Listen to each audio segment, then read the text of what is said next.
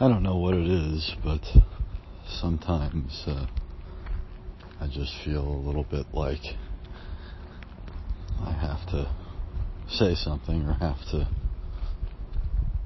you know, just express something, and maybe it's because I'm slightly more emotive than other folks, or I don't know. I guess it's just my general makeup. Um, I guess it, it makes me the artist that I am, or just the general person that I am. Um, but uh, there are some days where a person just feels like, well, talking it out, I suppose. When I do this, especially for this particular project, if we can call it that, this project of doing uh, this whole search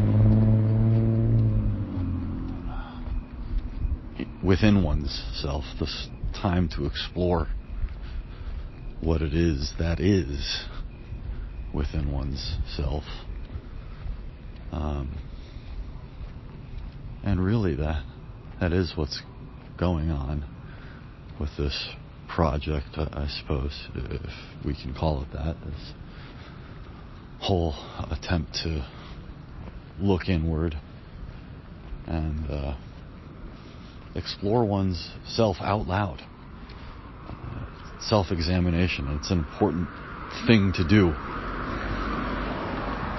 But in so many of my other kind of thought projects, um, you know, dictations and explorations, uh, written or verbal or musical, whatever they might be. Um, I suppose I'm,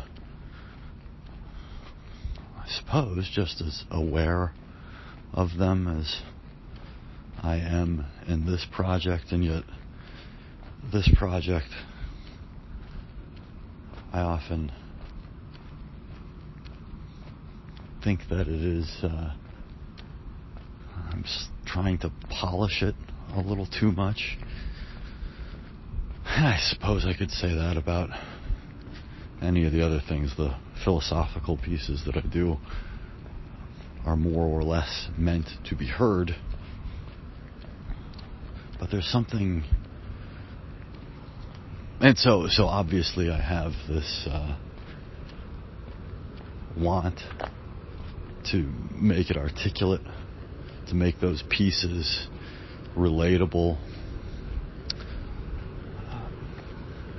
and intelligible to other folks who are going to read or, or listen to those things, to be touched by them in some way. And oftentimes it's an attempt to relate, but it's a little maybe more above you know the normal conversational sort of banter that a person might have. The language is often a little higher as are the ideas within them and the topics are maybe uh, again just a cut beyond what we would normally uh, you know think of as commonplace everyday language um, or something that we would just usually